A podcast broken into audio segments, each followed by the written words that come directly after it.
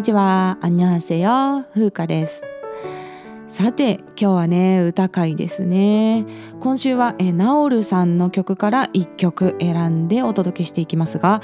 今回私が選んだナオルさんの1曲は「パラム記憶」「風の記憶」という歌でございます。この曲はですね2012年の発売。比較的新しい。まあ比較的あでももう10年前になるの？この曲。はあめちゃめちゃ前ですね。ちょっと今動揺してしまいました月日の。速さにね。え2012年発売の「Principle of My Soul」というナオルさんのソロアルバムに収録されている、まあ、これもねナオルさんの代表曲中の代表曲ですよね。もしかしたら一番聴かれてる曲かもしれないですよね実はねナオルさんの曲どれを歌おうかもう本当に悩んだんですよ。であの先先週じゃないや前回のね放送でも言ったんですけどめちゃめちゃ難しいんですよねナオルさんの曲って。どれも結構超絶技巧系ででこのパラム記憶もですね音程のやっぱ高低差がまず半端ないしあとロングトーンといってすごい長くこう伸ばす音がねすごく多くてめちゃくちゃ大変な曲なんですけれどもまあ、なぜこの曲を選んだかというとですねあの去年の秋にね高野山の金剛無事に行ってきたんですよね。ジョイジョイライフの年末の放送でもあのちょっと高野山の話してたんですけど、まあ、ここがねすごい良くて高野山が。で私は特にあの真言宗を信仰しているというわけではなくて、まあ、単に観光で行ったんですよね。であの電車で行ってケーブルカーで行くっていう方法もあるんですけど私はね車自家用車で行ったんですけど、まあ、高速道路を降りてからしばらくずっと下道走っていくんですよね。でその後まあこっから山に入ります的なところにコンビニがあってでその後ずっとね山をねきついカーブをぐんぐんぐんぐん登っていくんですよ。で、まあ、途中なんか果物を売ってるお家とかが何軒かあるんですけどなんかそんなにね人がすごい住んでない感じなんですよね山め山の中は。でこんなところの先になんかそんな高野山あるんかなって思ってたら、まあ、突如開けるんですよね。その開けた場所に出てで、まあ、そこが高野山なんですけどなんか町なんですよちゃんと。普通にそのすごい高い高度のところに、まあ、天空都市みたいな感じで町があってなんかあんな高いところにあれだけ広い土地があるっていうのがまずびっくりなんですよね。でまあその空海さんがそこになんか犬に導かれていったみたいな伝説があるんですけどいややっぱあれを見つけられる時点でやっぱ空海さん持ってるなっていうかもうさすがですよねと思いましたけどね。でまあその高野山の信仰の中心になってるのが森の奥にある、まあ、奥の院っていうところなんですけどねここはなんか弘法大師空海様がご入廷って言って、まあ、ずっともう地下に潜って瞑想されているっていう聖地なんですよね。で現在も弘法大師様空海さんは、まあ、そこで生きておられるっていうふうに信じられていてご飯がね1日2回運ばれたりとかしてるそうなんですけどそのね奥の院っていうところまで行く間森の中をね、まあ、2キロぐらい歩いていくんですけどそのね道の両側にものすごい数のお墓があるんですよ。あの20万基ぐらいあるっていう風におっしゃってたんですけどその森の中にねいろんな人の魂が眠っているんですね。それでもう有名な武将例えば豊臣秀吉さんとかのお墓もあるんですよ高野山に。でこう徐々にこう森が深まっていくっていうかその道から外れたところに行ったりとかすると本当に古いお墓とかもたくさんあるんですよねで本当何百年とか経ってるんですよそのお墓ができてからそうするとその墓石には苔がこう入ってたりとか墓石そのものがこう植物に覆われてたりとかねするんですよねなんかその様子を見てあ人間最後は森に帰っていくんだなというふうにね感慨深く思ったんですよ。でその森のこうひんやりした空気の中を歩きながらねずっとこの頭の中で流れてた曲がこのパラム記憶だったんですよ。でこの話がしたいためにパラム記憶を練習したっていう話だったんですけど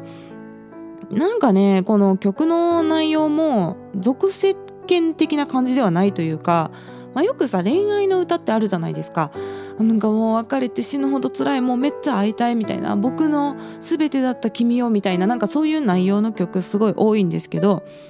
まあ、そういう曲も私はすごい好きなんですけどね。このパラム記憶はなんかそういう感じじゃないんですよね。まあ、そういう感じではなく人生を振り返るようななんか宗教書を読んでるような説法とか教えとかなんかそんな歌詞だなっていうふうに私はまあ感じているんですね。ではね歌詞の紹介に行きたいと思います、まあ、A メロ最初何言ってるかっていうのとあとサビの歌詞をねちょっと紹介しようかなと思っております。まず出だしですね「パランプロは風が吹いてきて」「ねまんふんどるみょん」「僕の心を揺らしたら」「ちながんせわれ」「トゥーぬぬるかまぼんだ」「過ぎ去った歳月に両目を閉じてみる」という意味なんですが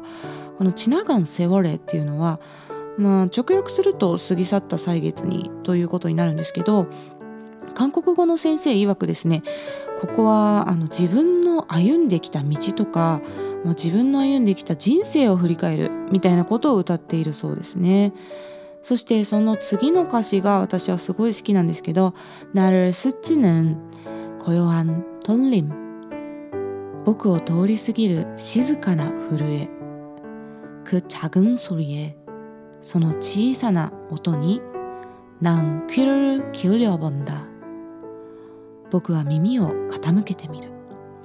ここがね本当なんかめっちゃ高野山ですね高野山歩いてる時に本当になんかここの歌詞がずっと頭の中に回ってましたねまあ A メロはねそういう感じで静かに始まるんですけどこう B メロだんだん盛り上がってってもうサビになると爆発的にこう音程と 音量が上がるんですねそしてまあサビは何を言ってるかというと「ウリエミルンウリエサラン」僕たちの信頼僕たちの愛그 영원한 약속들을 아, その永遠の約束を나 주옥한다면 힘차게 걸으리라 僕は懐かしんだなら力強く歩くだろうという歌詞なんですよ。 でなんかこの歌ねあの終わった恋を歌ってるのかもしれないんですけど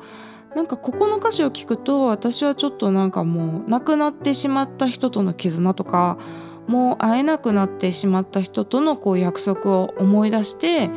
そしてこう力強く歩んでいくっていうようななんかそんなイメージも浮かびますね。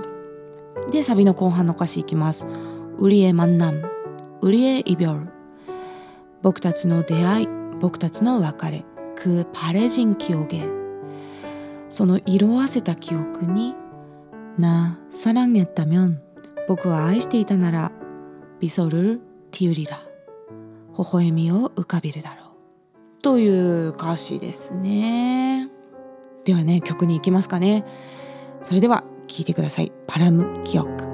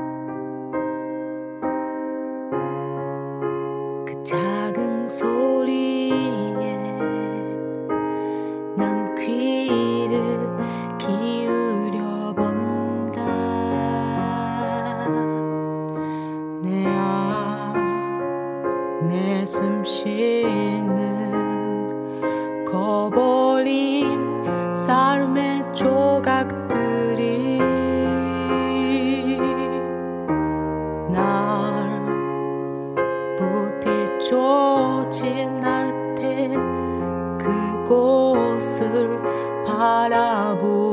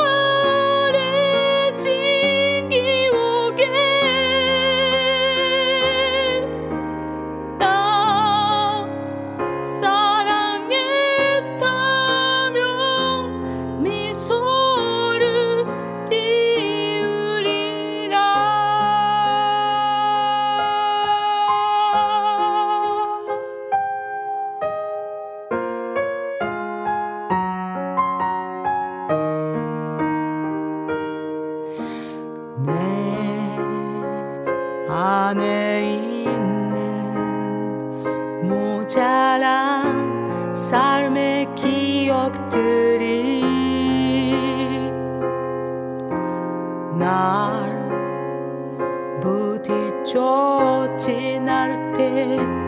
그곳을 바라보니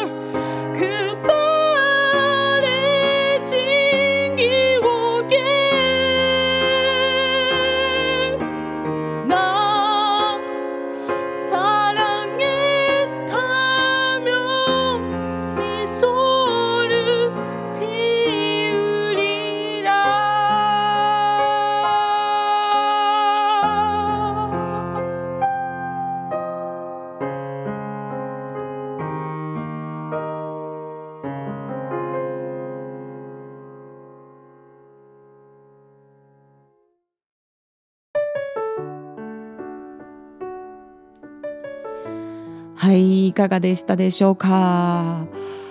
あのねこれね原曲キーなんですよ。なんと。ナオルさんはね男性ですよ。男性なんですけどあのこれ原曲キーなんです。で私にはねちょっとね A メロ低めだったんですけど半音すら上げてしまうとですねサビがめちゃくちゃ高いのでもう裏声になっちゃうんですよね一番高いところが。でやっぱりサビを力強く歌いたいなっていうことで結局原曲キーのまま歌うことにしました。そもそも曲自体ももう音域2オクターブぐらいありますしね。体力的にもねしんどくてこれなかなか苦戦しましたねこの曲。で私はいつもね実はレコーディングする時は23テイクね撮るんですよ。でやっぱ発音がちょっといまいちだったりとかまあ、レコーディングってこうヘッドホンしてコンデンサーマイクで撮るので、まあ、なんか普段歌ってる環境とちょっと違うっていうことでその環境に慣れてない1回目やとなんか気持ちが入りきれてないというかね乗り切れてない時とかがあるので、まあ、いいテイクを抜き出せるようにっていういう風にこう何回か撮っておくんですけどこの曲はね1回歌うことでの体力の消耗が激しすぎてなんかテイクを重ねるごとにやっぱクオリティが落ちちゃってで結局ねこれ全部1テイク目を採用しました。あんまりこういうことないんですけどね。大抵はね2テイク目ぐらいでうまくいってることが多いんですけどまあそれでちょっとねあの実はリズムとか納得してない部分もあるんですけどまあなんか最近よくねこの番組を始めるようになってからレコーディングをまあ頻繁にするようになってほんとねレコーディングってテストみたいなもんなんですよね。学校とかで受けるテストね。大体コンスタントに発揮できる、まあ、実力っていうのはまあマックスいい時の8割ぐらい。もっとここうまく歌える時もあるのになって言ってね悔しく思いながらも。でもまあそれがね実は今の自分の実力なんでしょうね。またねナオルさんの曲はもっとレベルアップしてから挑戦したいなというふうにね思っています。でこんな高い歌誰が歌えるんやろうと思うじゃないですか、まあ、女性でも同じキーでギリギリぐらいの曲やのに YouTube 見てるとこのナオルさんと同じキーで歌ってる一般男性とかねいるんですよ実際。韓国のこの歌うまな人たちの歌唱力の高さでマジでえぐいですよねほんとね、まあ、日本でも最近の若手のミュージシャンの方例えばヒゲダンさん。なんやっけオフィシャルヒゲダンディズムさん、うん、とかあとねミセスグリーンアップルの大森元樹さんとかノーベルブライトさんとかねなんかとんでもない高音を連発する男性ボーカリストって最近すごい増えてきてるんですけどまあ、ナオルさんも40代なんで40代ぐらいだとあんまり思いつかないかなって思いますよね日本だとね。はいまあそんなわけで今日はナオルさんのパラン記憶お届けいたしました今日同じ時間に YouTube の方にも歌唱動画が上がります。韓国語歌詞の下に日本語訳を同時に表示するように編集しておりますので歌詞を見ながら聞いてみたいよという方はですねぜひ YouTube の方もよろしくお願いいたします、え質問箱からメッセージやリクエスト質問など気軽に送ってください。日本語でも韓国語でも大丈夫です。ではまた次の放送でお会いしましょう。さようなら。